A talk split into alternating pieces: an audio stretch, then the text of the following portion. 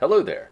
This week on the podcast, I am talking with writer and author Brad Stulberg about his new book, Master of Change. Uh, this is a fantastic book. Um, well, I found it very, I found it a very good book. I also found it painful in that it reminded me of the last four years that um, I and we all have been living through. Um, so apparently, as humans, we are very resistant to change, and the more we get to realize that everything is going to change and everything does change, eh, the less it hurts. Anyway, this is a this is a really good book on how to go with the flow and um, learn to control the things you can and learn how to recognize the things you can't. Anyway, fantastic book. Uh, I hope you'll buy it and read it, and I hope you'll listen to the podcast. Now, before we go to the show, a word from our sponsors. And our sponsor this week is OSIOnline.com. So I can't emphasize enough how important it is to have a daily movement routine. Um, and you can think of it a couple of different ways, but if you have a daily movement routine, you actually have a daily healthcare plan. And it's not just for your body. Um, it's having a daily movement routine is like having a daily emotional lift and a daily mental um, rejuvenation. In other words, like moving every day can help renew your mind and it can help uh, it can help soothe your heart. So it's so important to have a daily movement routine. And if you don't have one, if you go down to osionline.com and invest for just $21 into the Daily 21s program, I think you're going to be pleasantly surprised. It's not a big investment, but the, the return on that investment being your life, your health, um, and how you feel, uh, well, it's worth $21. Times a million. Anyway, guys, head on down to osionline.com, check out the Daily 21s program. And now, back to the show. Pull up a chair and buckle up. It's the Original Strength Podcast. Well, here we go. Brad, uh, thank you so much for being on the show. Um, you have written your newest book, The Master of Change. Uh, and I got to tell you, personally, I like it and I don't like it at the same time because it was painful. Uh-oh. No, it was great, but like, so I'm sure I needed it. Um, but it it just reminded me of the COVID years.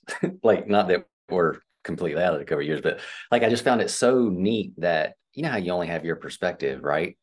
Um, but your book is full of stories of people that were going through the exact same things that I was, which means everybody was all going through the exact same things. And it was just, it was painful at the time. Um, and you helped me understand why because I was resisting everything that was happening. So, so thank you for writing Master of Change. I just wish I had had it uh, like three years ago instead of just now. That's right. You know, you are not alone. Um, me and everyone else, and really the the kernel of the idea that eventually became the book um, was in 2021 at the beginning of the year. So, really, in the thick of the pandemic, we'd been living with COVID for almost a year, and I just remember all of these newspaper headlines that were written in the spirit of what do we need to do for things to get back to normal? Or when are things going to get back to normal? And there was something about that back to normal phrasing that really threw me for a loop. And I went into Google and I just said, why do we try to get back to normal change? That was like my search query. And out of that eventually came this book. Wow. Um, no, and and I, I think that's the thing, right? Like like we are so, especially me. I mean, I, I guess um, other people are the same way. I I I don't. Everything changes around us, and we know it does. But I I want to resist it so often, so hard sometimes, um, and and that does cause a lot of my issues or my pain or my suffering. And your, your book was so pointed with that. Yeah, you know, it's the result of a long-standing bias against change that traces itself back hundreds of years to a concept that many are familiar with called homeostasis. And homeostasis essentially describes change as a pattern of order or stability, then disorder or chaos, and then back to order or stability. That's where these headlines, when are we going to get back to normal, come from. And homeostasis says that the way to achieve stability is by staying the same and therefore change is threatening, change is bad. We should avoid change, we should push back against change, we should resist change. And for the longest time, really since the beginning of empirical science, homeostasis was the model that we had to think about change. That shifted recently, in really just the last decade or so. The research community stepped back and said, actually, homeostasis isn't the best fit model for thinking about change and for navigating change, nor is it the most beneficial. And they've come up with an alternative that is called allostasis, which describes change as a cycle of order, disorder, reorder. So it acknowledges that people like stability, organizations like stability, but that stability is a moving target and it's constantly recreating itself somewhere new. And the old model of change says that change is something that happens to you. The new model of change says that change is something that we're always in conversation with. So we're always going through cycles of order, disorder, reorder, and we're always somewhere in that cycle. And I think a big part of what threw so many for a loop during the thick of the pandemic was when we entered that disorder phase, we really wanted to get back to order instead of realizing that there was no going back to order, there was going to be a reorder. And we could have some agency in shaping what that looked like for us, at least in our personal lives and our in our businesses and our communities. Um, but there was no going back to before, and um, that is really no one's fault per se. Again, homeostasis. Like everyone's heard of homeostasis, no one's heard of allostasis. And a big part of what I'm trying to do in the first part of this book is just help people recognize that homeostasis is really outdated. It's it's not the best model for thinking about change. So you you introduce another term in the book that really resonated with me um, because I know it. I know it's right. Rugged flexibility. Yeah, um, that's is, right. What is, what is rugged? I know it's right. Can you explain rugged flexibility? So I spent a couple of years researching and reporting on people and organizations that really thrive and achieve excellence over the long haul. And that means during periods of uncertainty and change. So, if we can first accept that life is an ongoing, continuous cycles of order, disorder, reorder, well, the next question is all right, how do I navigate those cycles? And that's what my research and reporting was, was really the question I wanted to answer. And what I found was somewhat paradoxical. The people that did this best they were really determined and tough and gritty and strong. So they were very rugged. Yet they were also very adaptable and soft and supple and willing to bend without breaking. So they were also very flexible. And we think of these two terms, rugged and flexible, as being diametrically opposed. You're either rugged or flexible. Right. Yet, where my research and reporting took me is that to withstand change, we need to be both rugged and flexible. Uh, no, and yeah, like I said, that really, really resonated. Um, and and what's funny is, is like it's all about adapting, right? Um, I think it's coming to peace though with with the things that are happening around you, so that you can adapt to them instead of like rigidly trying to hold on to something. Um, but I think the rugged flexibility, like so, being able to move with what's happening, but also being mentally rugged enough to say, hey, I'm going to get through the other side of this. That's right. This is who I am because it's a game of adaptation. Yet you don't want to adapt so much that you lose who you are. So the ruggedness is also holding on to your core values or the attributes, the characteristics that are really important to you that make you who you are. And then the flexibility is being able to apply those in a multitude of ways over the course of your life in different environmental circumstances. So you can think of the sources of ruggedness as, again, the, the, essential qualities that make you who you are, and then the flexibility is, well, how do you apply those over time? Early on in the book, I introduced this framework, the difference between a having orientation and a being orientation. And Erich Fromm coined this in the 20th century, and I've tried to build on it in this book a having orientation, you define yourself by the things that you have. So I have this home, I have this business, I have this body, I have this deadlift PR, I have this child, I have this partner, I have this car, I have this watch, on and on and on. And that inherently makes you a little bit fragile because all the things that you have can be taken away and they're going to change. The house is going to get outdated. The body is going to age. The deadlift isn't always going to be as sharp as it once was. The kids might move out of the house. And if you define yourself by these things that you have, then when they change, you're going to wonder, well, well, who am I? It's a very fragile place to be. Whereas a being orientation tries to get a couple layers deeper and says, why do I want to be a parent? Why do I want to be in a relationship with my spouse? Why do I aspire towards greatness in the things that I do? And you get down to these like fundamental attributes of what make you who you are, like your essential qualities, your being. And when you define yourself by those, those can't be taken away from you. Regardless of all the change around you, those are yours. And I think that when we define ourselves by what we have, again, and change comes and disrupts what we have, it really throws us for a loop. Whereas if we can define ourselves by our being qualities, by our essential sources of ruggedness, it makes us more resilient. Right on. Um, along those lines, you had you you offer some really good tools to help people master change, and one of them was like really getting coming to grips with your core values. Um, so how how can a person's core values help them navigate through the changes that they're going through? Right. I define core values as the qualities or characteristics or attributes that are most important to you, that are your guiding fundamental principles. So, some examples could be creativity, wisdom, kindness, community, family, compassion, spirituality, health, fitness. Uh, it doesn't matter what they are, right? There's an infinite possibilities.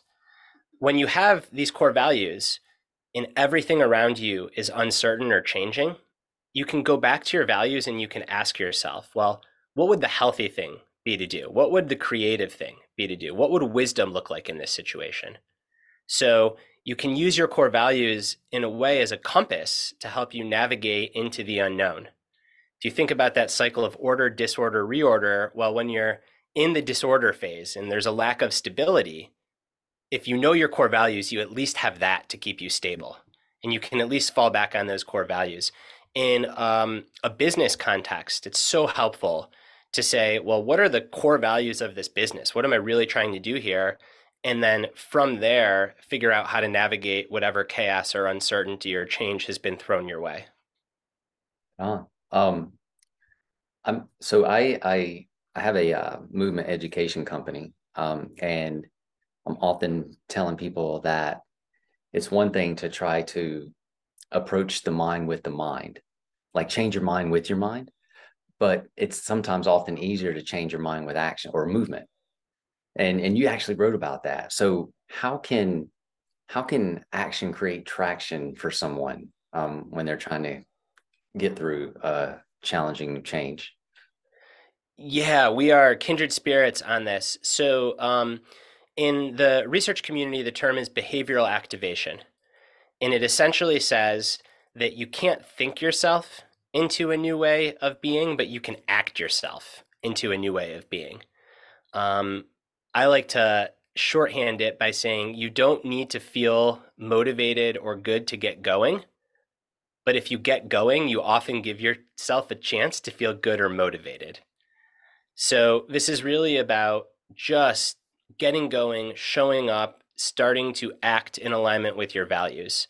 Um, in the midst of change, especially big, significant, perhaps more negative changes, it can be really overwhelming and there can be a tendency to just want to shut down.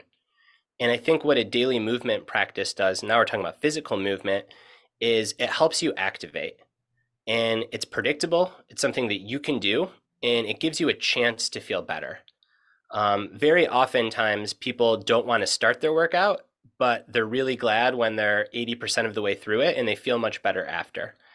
And as you well know, it doesn't mean that if you get your movement practice in, you're automatically going to feel better, you're automatically going to have the answers to your questions, but at least it gives you a chance. And the research shows that behaviorally, um, there's nothing better than physical movement in terms of attempting to change how you're feeling. Uh, so again, how does this play out in times of change? Well, let's go back to a significant change like the pandemic, or a less significant change, or perhaps it's more, but a more personal one, I should say. Um, having a new kid, mm. getting married, really positive. Not so positive, going through a divorce, having your kids move out of the house. Well, if you can have some sort of movement practice, even if it's really condensed, just 10 minutes a day, those 10 minutes are yours, they're predictable, and they give you a chance to feel some sense of stability and to feel good and to feel motivated when you're done. Not before, but when you're done doing them. The most important thing that I did for both of my young kids when they were infants, like really in the early days, was I told my wife, like, I can be here 23, 37, but not 24 7 because I need a half an hour. And even if that half an hour is just walking around the block, or when she gave birth and she had a C section, like, you know, obviously she was stable, but it's just, I just need to go for 30 minutes and just walk some laps around the hospital. Um, and that did so much to help ground me in an otherwise really chaotic time. No, I totally get it. I when when my children were born, being able to exercise was was my I guess therapy. like it helped me it helped me with the stress of being a new dad and like getting up in the middle of the night and making sure they were still breathing when they were Yeah. You know. And I think it's just again and, and I'm using that as an example because um because I have kids, but it, it doesn't just have to be having kids. It can be any time that life feels complex or overwhelming or uncertain. Um, you likely won't feel like getting started on the things that are important to you. And that might include your physical fitness. And rather than judge yourself or try to hype yourself up and get amped up, what I have found and what the research shows is really effective is just being kind to yourself and realizing that, hey, I don't really feel like getting going right now, but I'm just going to get started anyways. I'm going to take those feelings along for the ride and maybe it'll turn around. I'm just going to do the first 10 minutes of the workout and I can always quit after that. And 95% of the time, you're going to finish the workout and feel better after. Um, again, I think Master of Change is a it's a needed book. I think it's a great book um, because the reality is is everything always changes, and you actually have a stat. How many significant life events does a person go through in throughout a lifetime? Yeah, the average is 36. That's it's a lot. it's about it's about one every 18 months. And it gets back to this this radical shift I'm trying to propose here where change is not the exception, it's the rule. Yes. Um, we are always in conversation with with change. And even if you were to live in a bubble completely isolated from the whole world, you would still be aging. And that is a change that no one can escape. Yet we often try so hard to resist it um, to pretend it's not happening. And we suffer a lot when we have like a really combative relationship with aging um, versus accepting that aging is a part of life and doing what we can to take care of ourselves and to maintain as much function as possible. Um, but also recognizing that there's a lot of wisdom with age. So perhaps your body can't do what it could do when it was 25 at 70. Um, but you gain a lot of psychological fortitude and wisdom, and, and, and those are really important things too. Awesome. So I want, I think everybody should read the book if you're if if you're able to. If somebody's struggling with change right now, what would be like Brad's top tip to help somebody? Can I give a couple? Yeah, absolutely. I think the the first is to try to separate what you can control about the situation from what you can't. And then mm-hmm. do everything you can to focus on what you can control. Um, this falls in line with what I call responding, not reacting. So reacting is like really emotionally hot and instinctive and almost automatic. And responding is slow, it's deliberate, it's thoughtful. And we tend to make better decisions when we respond to the changes in our life versus when we react. So just stepping back and saying, hey, I'm undergoing a big change. It feels really hard. Let me think about what can I control, what can't I, and then how can I focus on what I can. So that'd be my first tip. My second tip would be this notion of behavioral activation that we talked about. So going back to your core values and saying, hey, everything around me might feel like it's swirling out of control yet I know I have these core values. So if my core values, let's pretend someone's core values are health, family, and creativity. Well, you can ask yourself, given the situation, what would it look like to be as healthy as possible? What would health be? Would it be doing a 30 minute walk? Would it be trying to eat home cooked meals? It doesn't matter what, but just knowing your value and trying to practice it, then doing the same for your other values. So having a sense of your core values and then using them to help navigate uncertainty. And then the final thing would be to realize that after disorder, there always comes reorder. And when you're in the thick of disorder, it feels really hard. Hmm. Sometimes it feels like it's going to last forever. Our brain plays all kinds of tricks on us. It slows our perception of time down. But when we eventually work our way out of disorder, there will be reorder. And it won't be the same as it was before. It'll be different. But the research shows, and I've certainly found this in my own reporting, that when we undergo these big cycles of order, disorder, reorder, we tend to come out the other side a little bit wiser, stronger, more resilient, more compassionate for others and for ourselves. That's awesome. And if you're listening, the takeaway is reorder always comes. Yep. And you just got to be patient and keep showing up. Um, because when you're in the middle of disorder, your your brain plays tricks on you and it can tell you this is all consuming and it's going to be like this forever or i'm never going to find stability again and um, that's just your brain doing what what it does it's trying to to act as almost a, a weird survival mechanism um, but if you can take some consolation and say i just need to keep showing up i just need to keep acting on my values if it really gets overwhelming i need to go seek help but if I get through this, there will be reorder on the other side. And generally, there'll be some meaning and growth as well. And that is worth the price of admission right there. Be patient and keep showing up. And that's so hopeful. Like, like so no matter what you're going through, you will get to the other side. That is that is powerful. Um, Brad, where can people, where would you like people to check out the Master of Change and or your other books as well? Yeah, thanks for asking. So, Master of Change is available wherever you get books. So, it can be Amazon, Barnes and Noble, bookshop.org. It's on audio, it's an ebook, so all the different formats. Um, and you can learn more about me on my website, which is simply my name, www.bradstulberg.com. And then the social media channel that I am most active on these days is Instagram where my handle is also my name at Brad Stulberg. I will put those in the notes of the show uh, for people to easily access. Do you have time for one more question? I do. Do you like peanut butter? I do. Why do you ask? I'd like to. I just like to know. Um, Does anyone say no? Somewhat once in a while, yes. And I never yeah. ask them back on I guess the show. If, you if they say no, they're not coming back. Eh, I guess if you have an allergy, perhaps, but um, it's tough to beat peanut butter. Just last night, I was actually dipping dry Chex Mix cereal in crunchy peanut butter. Oh, that sounds um, good. Just as like a little late night snack. And I'll tell you, it wasn't the Chex Mix; it was the peanut butter that made it good. So, um, so then you like yeah. crunchy? Then that's my next question would be so. My, I think my, my my favorite peanut butter would be crunchy and the kind where like there's still a little bit of oil in it.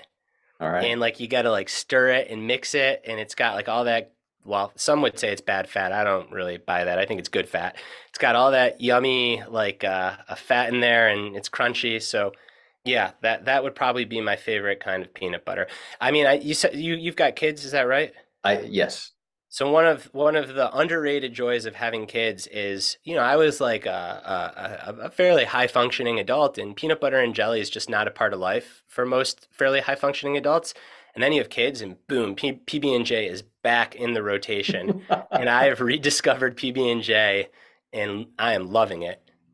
No, it's great, and like, and after you make their their their lunch for school, you get to lick off the knife and everything else. I mean, we're on the same page, brother. My son will not eat the crust, but there's like enough peanut butter where I cut the crust and then you get the it's it's all good. The joys of parenting. Yes, yes. So, and now now I know that you like peanut butter where you're welcome back on the show anytime you want to come back. Master of Change brought to you by uh, Jiffy Peanut Butter. There you go. Choosy moms choose Jif. Um, Brad, yeah, this has been so great. Thank you so much for being on the show. I really appreciate it. Thank you, Tim.